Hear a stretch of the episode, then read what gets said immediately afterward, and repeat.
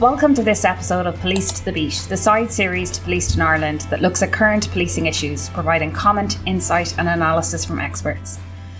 Yesterday, George Nkencho was shot and killed by police. The 27 year old black man, who his family say had mental illness, had threatened and assaulted staff in a shop, armed with a knife. He subsequently walked home where Gardaí deployed a pepper spray, a taser, before ultimately firing five shots. This is what we've been told. GSOC have commenced an investigation and we cannot preempt the outcome or impinge on that investigation in any way. We cannot speculate as to what happened. What we can do, however, is consider and identify the questions and concerns that the incident raises, issues which we hope the investigations will address and resolve. I'm delighted to be joined today by two experts Nana Nubi, a PhD candidate at the University of Limerick, and Dr. Lucy Michael, sociologist and expert on racism. Thank you both so much for speaking to me today. Could I perhaps start by asking what your initial reactions and concerns were when you started? Maybe Nana, do you want to start us? Yes, yes. So thank you for having me here, Vicky.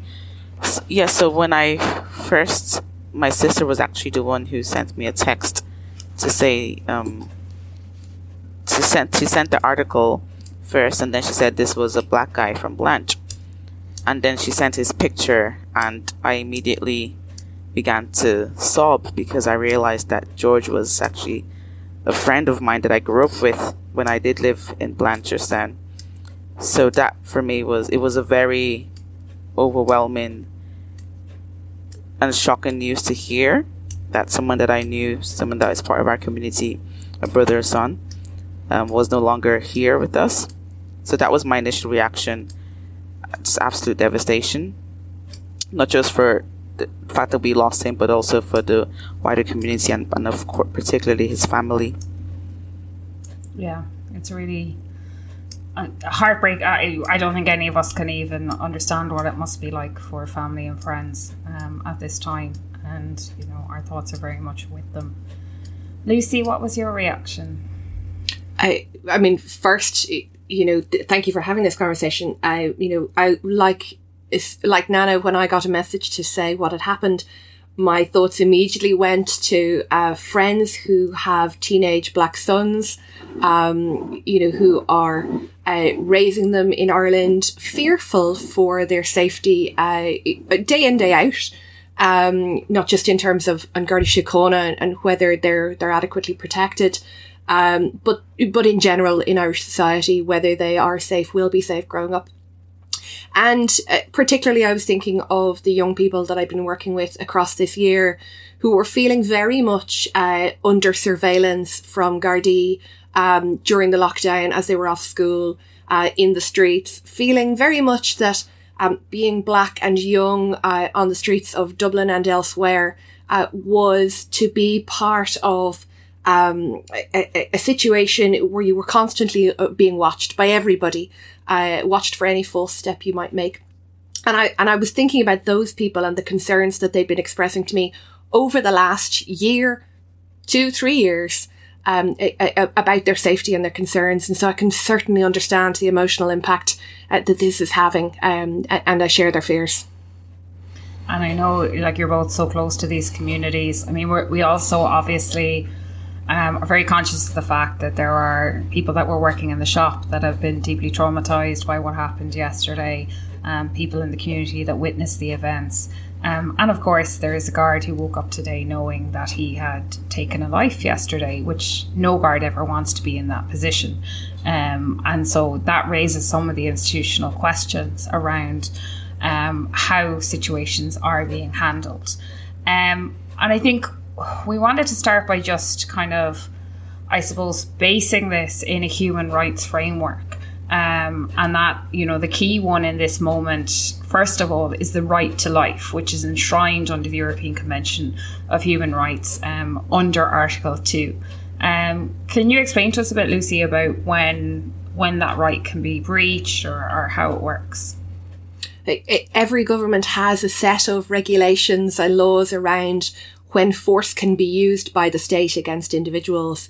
Uh, so our Garda Síochána uh, our, our army, uh, many, many other services all have guidelines that say to them when they can use force uh, in doing their jobs.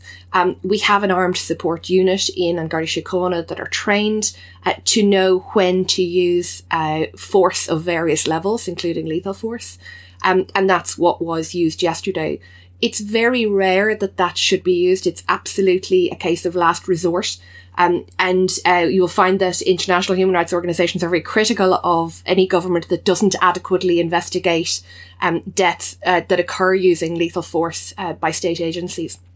For the very simple reason that, regardless of what somebody does, um, if they're a suspect uh, in terms of criminal offence, um, while you, you're absolutely right to acknowledge the rights and, and the concerns of everybody else involved, ultimately at the end of the day, uh, nobody should be losing their life in that situation, in that incident. If there is a suspect, um, they should, they do have a right to due process. They have a right uh, to arrest, to investigation, to fair prosecution, uh, to trial.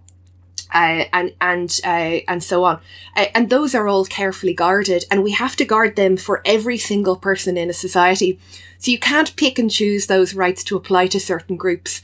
Uh, and although the emotions in an incident like this uh, draw a lot of people to say, well, you know, uh, what could what else could you do? The reality is that there is a huge amount of uh, well developed practice, policy, and research uh, internationally on how to de-escalate events and preserve those rights, even in the most difficult situations.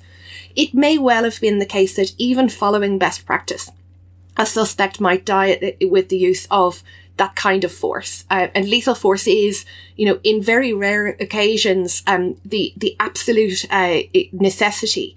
Uh, but it, it should be the absolutely rarest situation. And, um, you know, as you say, you know, members of the armed support unit don't want to use lethal force. What we, uh, it, what it behoves us to ask in a democracy where we're concerned with the rights of every suspect and their right to due process is, was everything done to avoid using lethal force? And did the officers on the scene have adequate support, training, instruction, guidance, uh, both in that moment and in the years up to it? Uh, to help them to make the right decision in that moment. I know certainly commentators online last night were saying, what else was a guard to do in a moment's notice? But the reality is that these guys are trained for that moment's notice um, over years, um, and uh, and it is the organisation's responsibility to make sure that they have the relevant information and support uh, to make the right decision. And of course, the human rights instruments place obligations on the state because they are the ones with the powers and the resources in the situation. Um, and so those obligations are placed on them. And I suppose, just by way of context, I was taking a look earlier. Um, and this is, I think, the second shooting that's made media news this year. There was a man shot in Mallow in I think it was in May at a checkpoint. Um, didn't was not fatally wounded. Um, but if you look, so this year for the first year, the Garda Commissioner has been producing use of force statistics and providing those to the policing authority. And so we know that from January until the end of November, there were 14 firearms discharged, 31 tasers used, 224 batons, and 822 pepper sprays. So while thankfully, very few people are killed by the police in Ireland. Um, you know, 14 uses of firearms in 11 months is not nothing. Um, and as you say, there's a great deal of training. Traditionally, we had the fact that about a third of the organisation was actually armed, mostly detectives. Um, but that is being kind of attempts are being made to constrain that in and have it just that properly, regularly trained people have access um, to those. Um, and obviously, a lot of the questions that have come up in, the immediate aftermath are related to the fact that um, George is a black man um, and concerns around policing and racism. Um, can I ask Nana what what concerns come to mind for you um, in the immediate aftermath? Yeah, so yeah, so I mean, I'm actually I'm doing the research right now when I'm looking at the attitudes, perceptions, and experiences of people of African descent with An Garda Síochána. We we've heard reports in the community of alleged police um, brutality particularly amongst the young black males, over policing as well amongst young black males. And this has been a concern for many young people and also their parents. I mean, I know myself, like I have a brother who's, you know, typical six, six foot, six foot four, um, black guy from Blanch. So we do, you know, have conversations with him about being cautious and careful. And that's because of what we've seen other people in the community experience um, at the hands of Gardaí when they when they're stopped for for any any reason whatsoever, where be it loitering or you know dri- dri- dri- driving without uh, the proper papers. So we've heard that there have been issues in the community where, of course, it's the police is very much entitled to, and this is their job to police and to protect.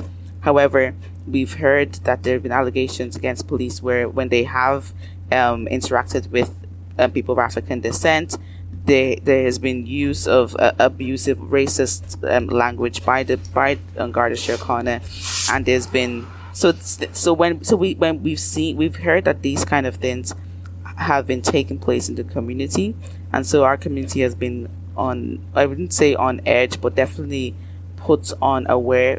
We've been put on alert in that sense, so, and then of course with um with the with the rise of the Black Lives Matter movements in the in the United Nations and across the world, in the United States and across the world, we we have been now armed with knowledge of what could potentially happen, and that and that that that actually has really inspired the research that I'm that I'm that, that I that I'm in, that I'm that I'm doing, and so with that knowledge, knowing that okay, we need to be cautious and we need to be aware that you know police uh, people, Gardaí are human beings and have the same biases as anybody has in whether or not they, they, they wear the, the, the uniform or not.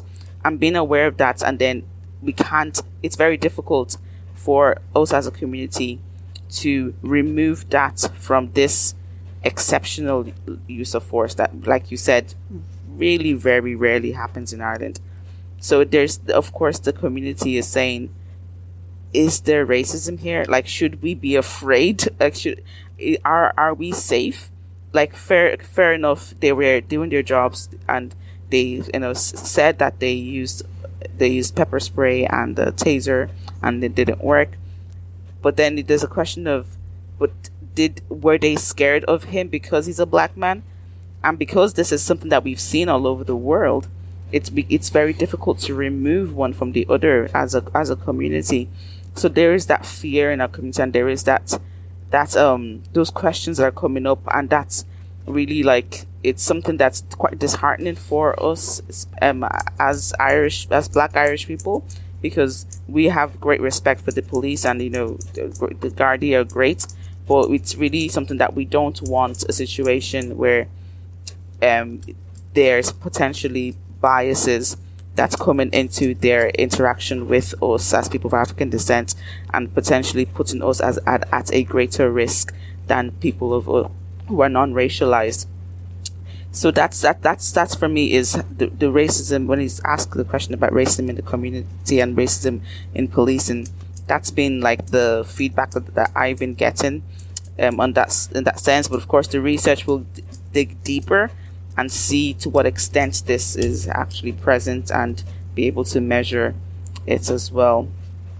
There's really there's two really important things in what you're saying there. Firstly, and I don't think we hear this enough um, in mainstream media, is that um, members of the African descent community um, do already report um, levels of force and brutality, as you say, um, and that it is a concern and a fear that people have. Um, and because I think a lot of white Irish people um, think the guards are grand in that respect. So it's really important that we listen and hear about those stories. But secondly, that point that what overlays with that is a concern about policing generally because police culture is quite universal. And I know Lucy, you were talking a lot about this on Twitter last night about how that that bias and how racism comes into policing. So could you explain that maybe a bit more? I think certainly, you know, as Nana has said, there are experiences that uh, young black people have had and their families have had with policing in Ireland, which um, I have raised questions for them about the accountability of the organisation. Um, you know, we can certainly talk about, you know, the few bad apples that might be in any organisation. And this really isn't about the, uh, the extent to which there might be a racial motivation in this death.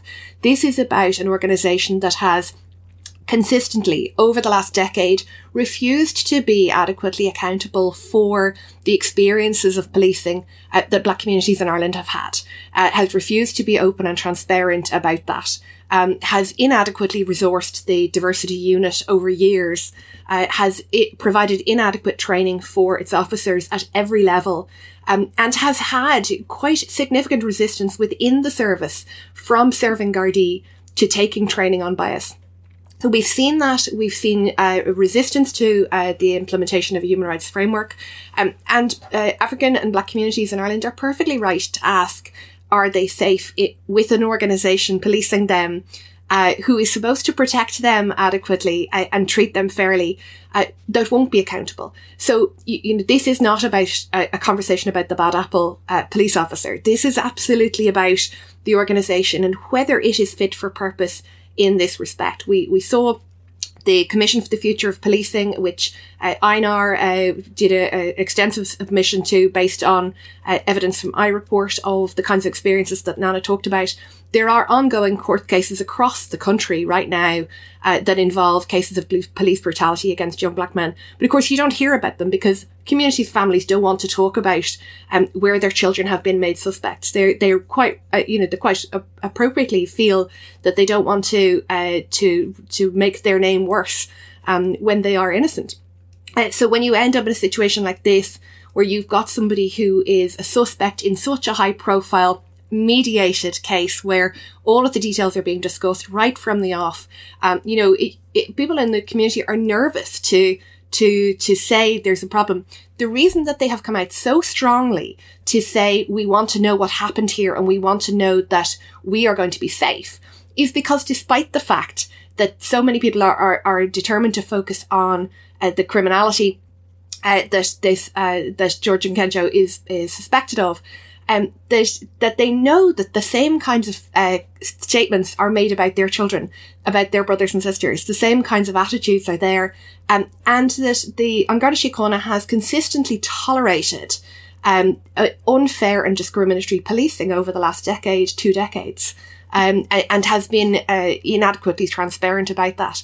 Um, and certainly, uh, you know, in so many of the cases that I've worked with, um, there has been disappointment in GSOC uh, and its ability, um, but structurally uh, as well as in terms of its results, um, to tackle the kinds of uh, discriminatory policing that we've seen here in Ireland. Yeah. And we might and come know, back to GSOC. To add to that. Sorry. Yes, Nana. It's, as to add to that, I was talking to some of my Irish friends and they were saying, "No, what's GSOC?" But it's crazy because everybody in my community knows exactly what GSOC is and who GSOC is. Because that's, that's like, because there's so many complaints, you know, we know exactly who they are. So it's just, um, yeah, just to add to that. No, and that's, that's a striking point. Um, we might come back to talk about GSOC and just kind of the what next um, in a little while. But I suppose just to add to that, I mean, we do have like clear findings in relation to this. The, the Ionann audit report of the Naughties found quite clearly that there was institutional racism in An Garda Síochána. The Children's Ombudsman a few years ago, we may remember that case of the Roma child that was removed from their home. Um, that was found to be, um, you know, racist decision making, and this is it is a part of police culture universally racism conservatism um, and you know that it, it can influence decision making processes um, and so it's you know it's something that has to be worked exceptionally hard to mitigate against. The other factor obviously um, which it seems may be a part of this case we don't know the facts yet um, is that um, this man, we are told, suffered from mental illness. Um, I'm not sure if either of you want to comment on that dimension of of policing and, and how they should be. We would like to see them engaging with um, persons with mental illnesses. Yes. So I'll just come in there briefly. Thanks, Anna. So I mean, yes. So I mean, his family. I mean, his siblings. particularly have, you know, said stated very clearly that you know that George did suffer from mental illnesses. We don't know exactly the nature of it, but it is. It, I mean, from what they've said, it's one that's perhaps you know influenced um, the decision making that that the decisions that he made in in in that in the initial attack or in the initial um, erratic behavior that he that he that he was um seen to to be to be um, carrying out. So I mean, so that's something that they stated, and I, his brother spoke at the protest today and said that. I mean, this is what his brother said that he he was clearly not stable. Why didn't they see that? Like they should have been able to know. They should have been able to to note that he wasn't okay. He was erratic and irrational and they should have paused and been a bit more thoughtful.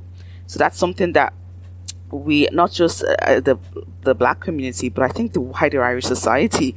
I mean, mental health care and mental mental illness is something that many people are at risk of, and especially with the current situation, the, the level of care that we have and support is not as much as it was before because we don't have the social aspects that could help people release. So of course, it I think it's not it's not strange to, to for people to have episodes, and it's see an increase of ep- potential episodes in the future because of the lockdown, particularly. So for me, I think as an as an Irish citizen, as an Irish resident, I I I want to I want to be assured that our our Gardaí are very are capable, particularly when you call in the armed forces who are especially trained, are capable of not just um, I'm not saying they need to be able to diagnose you know someone who's mentally ill, but are capable of at least you know um, seeing seeing some signs of perhaps erratic behavior that, that, that isn't particularly um, normal and being able to de-escalate a situation in a in an effective in a manner that should that you know should not lead to lethal force so that lethal force should be the absolute last resort. So for me, like to say that he, like you know, the mental health um, illness that he suffers from is the reason why, and then that's that's therefore that's why the Gardaí had to protect themselves. It kind of says, well, sure, like so many of us suffer from mental ill health. Does that mean that we our lives are are at risk if we have an episode? That, so I think that's something that we that the that the Gardaí need to really look at in terms of the training and the they're raising the awareness about how to handle situations because you will meet different people in society and like I, I it's I, I think it's it's it's just so so paramount to be aware of that and that should and people who suffer from mental health should not it shouldn't be a death sentence. It, you know it shouldn't lead to lethal force being the the the last the, the it shouldn't lethal force should really be like even further further last in that in those situations yeah, I mean, this is something I feel very, very strongly about. Um, not only because, as I've disclosed on Twitter, I suffer from mental illness myself, but um, there is so much work around how this can be managed better. As you say, the guards cannot diagnose an illness. They are they are not psychiatrists, nor should they be. Um, and it's about the appropriate um, work being put to the appropriate trained professionals. So, what we should have, and as reports have called for time and again over the last 15, 16 years, we should have joint response crisis teams that include psychiatrists and psychiatric nurses who can be there at the scene. I mean, I've heard wonderful examples of situations in other countries where the nurse can come along and have had access to the file and be able to say, just don't mention his father because that's a real trigger point for him and have that knowledge and the capacity and to do it in a joint way. Because yes if an individual has a knife you probably do need a police presence in case um, it's required. But that as a first step you would try and engage in a, in a treatment based approach um, that you know to prevent the kind of situation that has occurred. And then as lucy says due process can kick in after that. Do you want to come in there, Lucy? I think that's that's really the point. You know, is that you know, in, in talking to people yesterday, people saying like, do we need, given that there's a mental health uh, context to this, do we need to be talking about race at all? Uh, you know, is that not muddying the waters? Is that not confusing the issue? Here's what happens when we look at the UK research on uh, deaths at the hands of police. Uh, many of the suspects who have um, suffered from lethal force uh, in the UK have been people who have had mental illnesses, many of whom have been um, on medication, are known patients uh, of mental health services. Um, and, uh, you know, in some cases, it's that somebody's medication isn't working. In some cases, it's that they've given up the medication for various reasons, as, as we know, many people do. Um, uh, in other cases, it's somebody who's been undiagnosed before. Um, what what is very clear is that there is an intersection between uh, racial stereotyping and unconscious bias and mental health. So people, uh, bystanders are more likely to call the police um, on somebody who is not white if they're experiencing a psychotic episode than to call other services, whereas they're more likely to call um, uh, health related services if the person is white. Uh, again, in terms of the policing response, police are more likely to escalate it up to uh, greater use of force if the person is black. Um, and again, you know, that escalation includes calling an armed support unit. Now, obviously, in this case, we don't know the exact details of what was happening and what the decisions were being made. The questions I've been asking is, can we make sure that in uh, that in the investigation that follows, that we address the, the, the, the ways in which bias can play into decision making in terms of escalation of force? Uh, and can we ensure that the policies of the organization and the practice and the training address that. Um, so, you know, one thing about investigations, of course, and I know we're going to come on to this, is that they look specifically at a, a particular incident. Uh, what I really want is that this is an, a, a, moment to acknowledge the, the nervousness that our people are feeling. Um, ethnic minority and migrant communities often experience a higher rate of mental illness because of the impacts of racism in every area of their lives. Um, that makes them more vulnerable when those start to play into bias around policing. So we want to be really certain that An Garda Síochána are not going to follow in the paths of UK police forces in making those mistakes. We really like to prevent us going down that path. Um, the Institute for Race, Race Relations in the UK have documented over the last 20 years, uh, you know, numerous cases, hundreds of cases where people have been killed at the hands of, of police in that escalation of force um, connected to mental illness. So we really want to to uh, to be proactive in terms of ensuring that's part of the discussion, um, and uh, and to say that you know let's not discount race as one element of the uh, the thing because these things intersect, they play into one another. So it isn't that he was killed because he was a black man. It's that the fact that he was a black man may well have played into the unconscious decision making of officers involved. And I think as well, it's about acknowledging the the broader system failures that may perhaps have played into this. In that, you know, if there is a problem like that, Joe Citizen, who are you going to call? There's only the police. They're the only people that provide that kind of, you know, you, could, you call an ambulance if somebody's injured, but um, people in fear of how somebody's behaving will invariably call the police. And what we need is a greater 24 7 um, psychiatric and social care response that's available. Um, and the Commission on the Future of Policing looked at this in terms of having nursic, nurses and psychiatric staff operating in police stations where they could be called to attend with officers at these scenes. Um, they are trained experts with advanced skills in dealing with these situations and they should be engaged in that. So, We've mentioned a couple of times there is now due to be a GSOC investigation. We're told that's already commenced.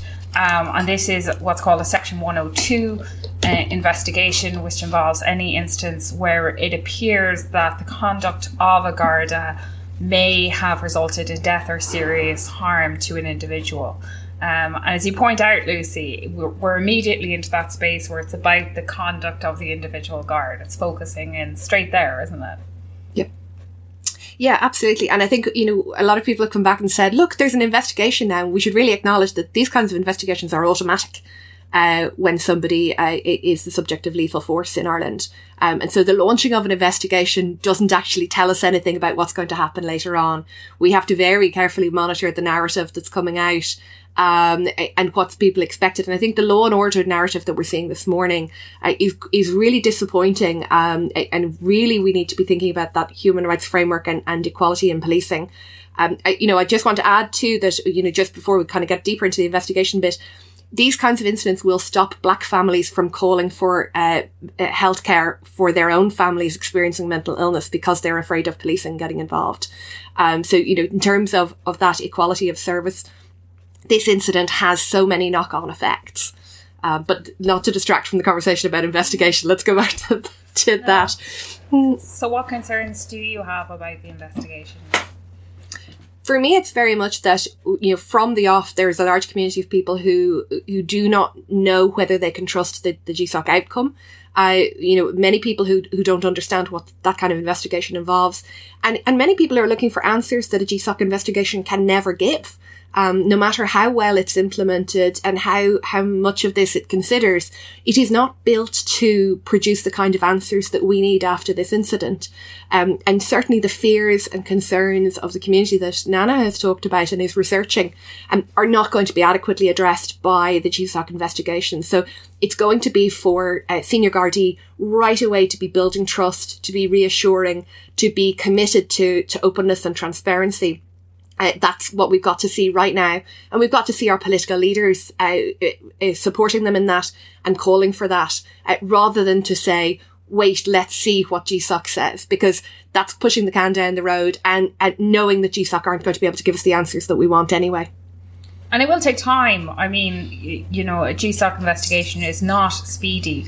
Um, I've, I've heard some people complain about delays and so on, but that, you know, there is a lot of evidence to be gathered in these kind of cases. Um, it will be, I mean, just for any listeners wondering, it, it, will be an independent investigation in that there won't be Gardaí involved in it. Um, and they have significant policing powers that enable them to conduct these investigations. But as you say, it's focused on the individual. It was one of the recommendations of the Commission on the Future Policing that the new body that replaces GSOCs, GSOCs should investigate incidents, which would look at what was the supervision like on the day, was the training adequate, was the equipment adequate, you know, all of these factors could be taken into account. Do you have concerns, Nana, in relation to the investigation? Yes, so myself, I, I, I previously volunteered with um, um, African organization, and we we would have had people bring complaints to us, and we would have helped them with the GSOC process, and like none of them have had the outcome that that the uh, that the that the that, that the complainants um, wanted.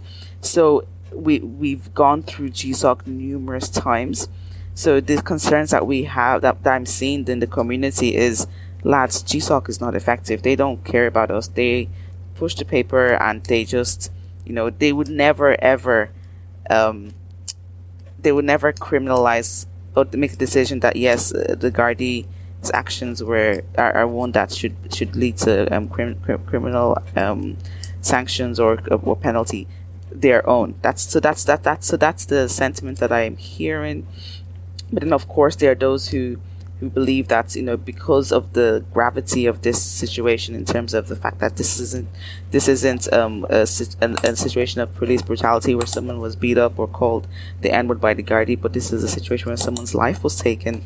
That's so where there's a sentiment that this will be taken a lot more seriously than the others have been because someone has lost his his life and someone's child is, is lost has been lost here. So there is the, so there there are those two sides um, of it. But like like Dr. Lucy said, that I mean, I, I, I, we had a we had a town hall meeting yesterday online, and people were saying yes, okay, we need to bring a civil action against the state. We need to bring criminal actions against against the the Gardaí. So the people people's expectations is is really is not going to is it will be quite disappointed in the fact that those things really are, are not in immediate. You can't just bring the Gardaí to to the courts um for, for, and, for, and accuse them for assault. It has to go through that process. So there there is so, so definitely I think when people when the process starts and it has started, the outcome we we do hope that the outcome will be different from the other outcomes where there will be further action taken.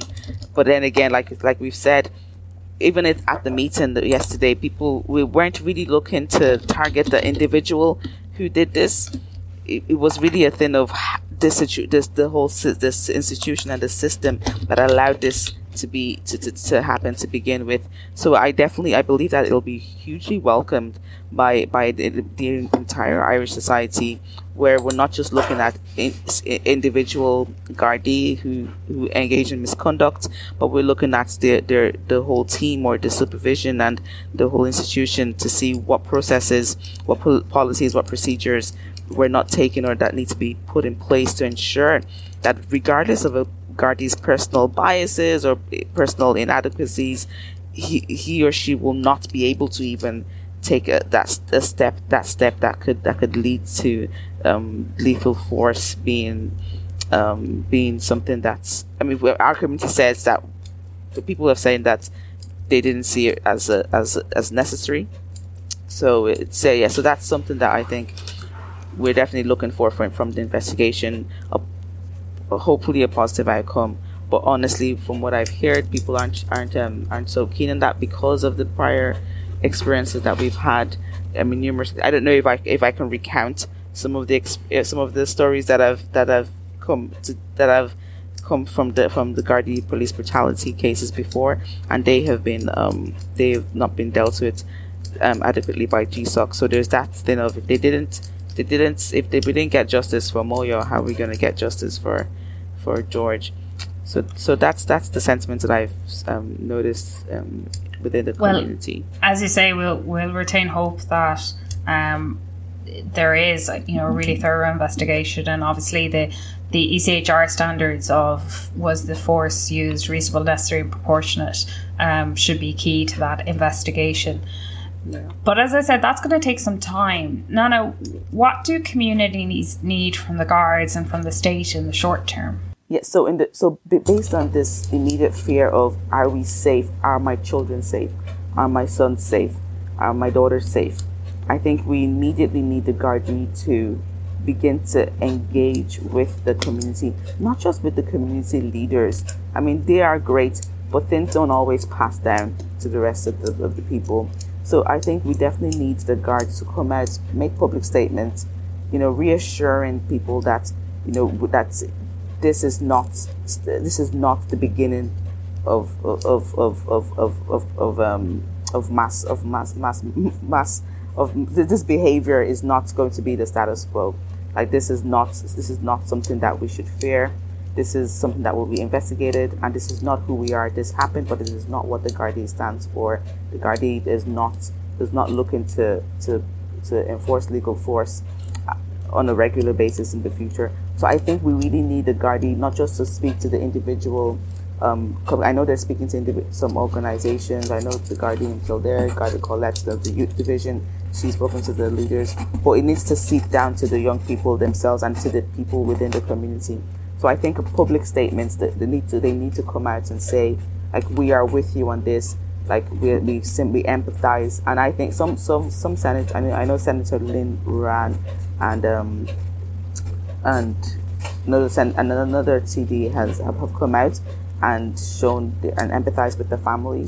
So even things like that i think there needs to be not just from the from the guards from the fish from the Gardaí but also from the government just knowing that hearing that we empathize you know with the family and we're, we're and reassurance that's Ireland because I mean we're sitting here and we're literally watching America and every what's going through you know everyone's mind. And the reason why the Black Lives Matter movements was so prominent even in Europe was that we have suffered a number of racial discriminatory incidents and and and we've lived in the race in a racialized community in Ireland. So that that was so that's what we were even fighting in, during the Black Lives Matter movement and we're saying that we don't want it to get any worse. So to see this and then to potentially add the um, racism elements to it is such a blowback and it's to, to the community. So we need reassurance from our white irish colleagues and friends and family and and fellow citizens to say that we are on your side. This is not this is not the ireland that, that we want. We don't want you know lethal force to be a norm when it comes to black bodies or any bodies to be honest. So i think we just really need to see that in the public sphere coming out um, just not just empathize and sympathize and reassure the community that this is not us. Um, and yeah, and of course, seeing that in action over over the next few decades.